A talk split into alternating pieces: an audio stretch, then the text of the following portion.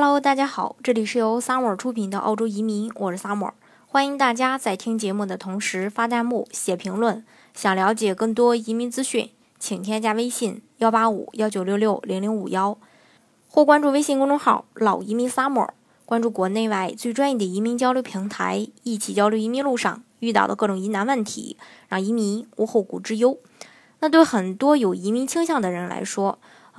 要移民的原因无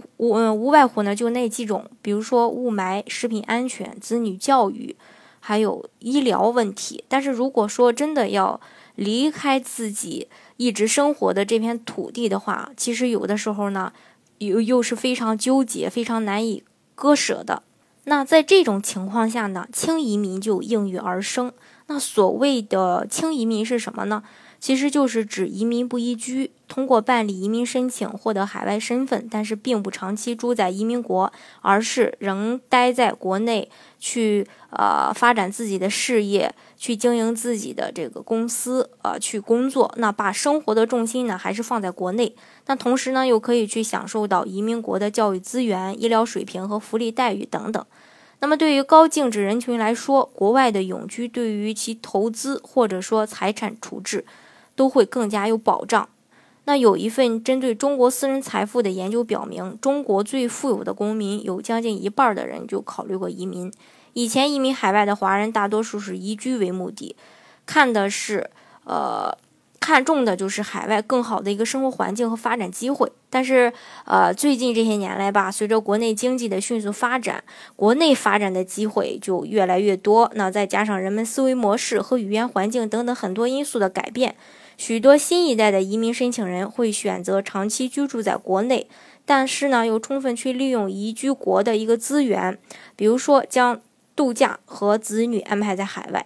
选择轻移民的人群主要集中在中产阶级，他们在国内还没有办法马上去放弃已有的事业，但是子女呢又有留学海外的意向，因此他们为了不放弃中国身份，同时又能给子女融入移民国去提供条件。那轻移民算是中产阶级摆脱焦虑情绪的一个有效的出口。那这个轻移民到底有哪些好处呢？第一个就是刚才我提到的，子女呢能享受优质的一个教育资源。根据统计数据显示，80%的中国富豪都把孩子送到国外去读书，那澳大利亚也是他们的一个首选之列。与此同时，根据澳洲房产商的一个调查数据显示，几乎90%的中国买家在购房时会考虑到教育因素，许多澳洲华人都倾向于在高校周边去置业。由此可见呀，不少中国移民的意图就是为了子女能够接受优质的一个教育资源。但与以前的陪读模式不同的是，现如今他们更倾向于轻移民。因为对于许多中国父母来说，放弃国内稳定的事业以及生活圈，去一个语言不同的国家重新开始，也是一个很大的挑战。因此很多人希望只获得移民身份，但不离开中国，就可能让子女去享受国外优质的教育资源，轻移民就成为了他们最好的一个选择。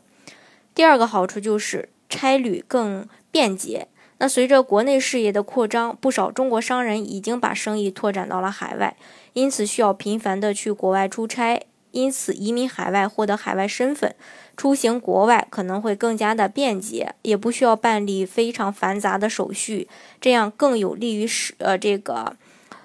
业在海外的一个拓展。那对许多中国移民来说，移民国外就如同拿一个国外的户口，既能方便在国内国外往返，退休后也可以享受移民国的一个退休养老福利。第三个就是海外房产的投资。根据澳洲房产市场的数据统计，海外购房投资在住宅和商业房产的资本中，每4澳元就有1元是中国人的投资。中国买房在房地产投资，中国买家在这个房地产投资，在这个2016到2017年达到了150亿元。位居第一位。那中国对于房产的热情多年来也是只增不减，因此许多有经济条件的人把目光瞄向了海外的房产投资市场。他们可能是为了子女准备留学准备，也可能是为全家移民做准备，反正主要是让这个资金安全的去做一个投资。另外一个就是这个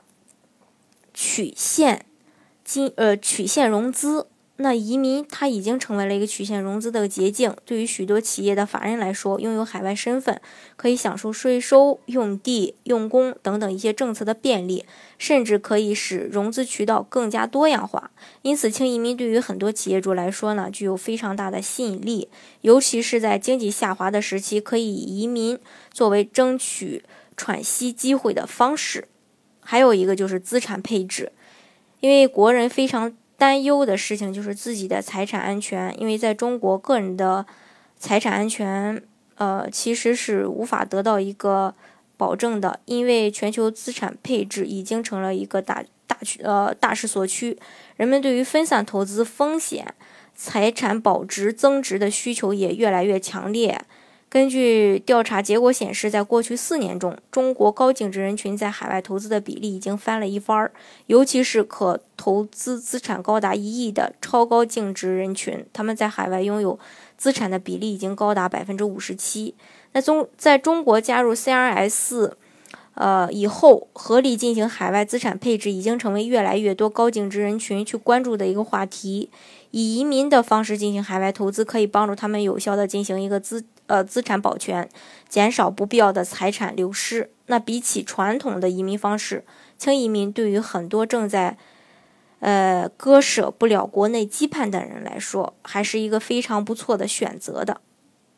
好，今天的节目呢就给大家分享到这里。如果大家想具体的了解澳洲的移民政策的话，欢迎大家添加我的微信18519660051，或关注微信公众号老移民 Summer，关注国内外最专业的移民交流平台，一起交流移民路上遇到的各种疑难问题，让移民无后顾之忧。